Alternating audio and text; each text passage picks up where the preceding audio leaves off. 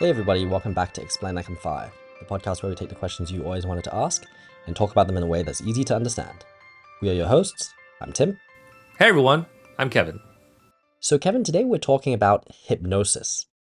Is hypnosis even real? Oh, yeah, hypnosis is real and has actually been scientifically studied for many, many years. Technically, it's defined as a state of highly focused attention or concentration, and actually often associated with relaxation too, and heightened suggestibility. So it's not some mystical or magical trance like it's sometimes portrayed on TV or on social media, uh, but it is a legitimate psychological phenomenon that has some valid uses in clinical practice. So, can anybody be hypnotized, or are there certain people who are not susceptible to it and others who are more susceptible to it? So, most people can be hypnotized to some degree. The ability to be hypnotized is often associated with a person's, let's say, openness to an experience or a positive attitude or even the ability to focus. However, some people are more hypnotizable than others and can actually go into a much deeper state of hypnosis, if that makes sense. Okay, so can we talk about the science behind hypnosis? How does it actually affect the brain? So, hypnosis has been shown to affect the brain in actually pretty significant ways. It can change the way the brain processes information and influences how certain brain regions communicate with each other. For example, during hypnosis, the prefrontal cortex, which is involved in all the uh, higher level, you know, cognitive processes, and also the anterior cingulate cortex, which is involved in attention.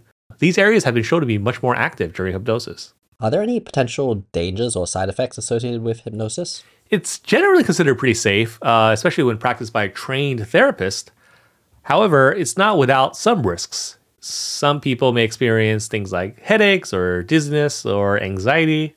Also, it's important to remember that hypnosis can also kind of create um, false memories, so it should be used with some caution. Can hypnosis be used to change a person's behavior then, or habits like smoking or overeating? Yeah, you know, um, hypnosis can be used to help people change certain behaviors or habits. It's often used as a part of a treatment plan for conditions like helping people to quit smoking or things like weight loss or stress management. However, it's not a complete magic bullet, and obviously it requires a person's willingness and effort to make you know those kind of lifestyle changes. I see. Now, could we explain a little bit of how hypnosis actually is induced? That act of getting someone into a hypnotic state. Sure. Yeah. Um, so actually, getting hypnotized uh, in early literature, a hypnosis induction was actually a very gradual and drawn out process. Some methods were designed to relax uh, the subject into a state of inner focus, actually, quite a lot like meditation. But modern methods have been developed that are faster. Sigmund Freud combined a fixing of the eyes with some background sound. And there's also something called the Elman induction, introduced by Dave Elman, where the subject imagines that their eyes are just too relaxed to keep open, for example. So, can a person hypnotize themselves? Oh, self hypnosis is actually a thing, yeah. It involves inducing a state of hypnosis on oneself, often for the purpose of relaxation or self improvement. And it's usually done through the use of like a maybe like a guided imagery or some other relaxation techniques. How about for use in other potential areas, maybe in that of say sports with performance in sports, can you enhance your performance using hypnosis? Oh, so there has been some use cases to improve focus, uh, reduce performance anxiety, or even enhance motivation.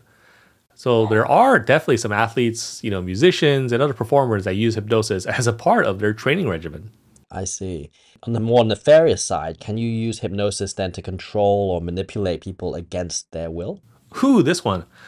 Now, there are many myths and misconceptions about hypnosis, and this is definitely one of them. Um, some people believe that under hypnosis, you can be made to do things against your will, or even things like reveal your deepest secrets. But the truth is, you're always in control, and you can't be made to do anything you don't want to do. Hypnosis can make people just more open to suggestion, but it doesn't mean that they could be made to do things they never want to do in the first place. I see. Well, that's good to know. And maybe finally, we can circle back to a historical question. When was hypnosis invented? Ah, so hypnosis has a quite a long history, dating all the way back to ancient times. It was used in ancient Egypt and Greece as a healing method. And also in many cultures and religions, it was regarded as a form of meditation. But probably the earliest record of a description of a hypnotic state can be found in the writings of Avicenna, a Persian physician who wrote about something called a trance in 1027. Bringing it more forward, in the 18th century, uh, Franz Mesmer, a German physician, popularized the concept of animal magnetism, which is actually often seen as a precursor to modern hypnosis. So, over the next few centuries, hypnosis was used in psychology and psychiatry, and now it's used in a variety of fields from medicine to entertainment. Well, thanks for that. Now we understand it a little bit better. Did you learn something new? If you did, send us an email. We are at ELI5, the podcast at gmail.com. We love hearing from you, especially when you've got comments and suggestions for us. As always, if you are a regular listener, please do take the time to leave us a rating or a review on Apple iTunes because it helps other people to discover this podcast. Thanks to the community at r slash explain like I'm 5, and we will see you all next week.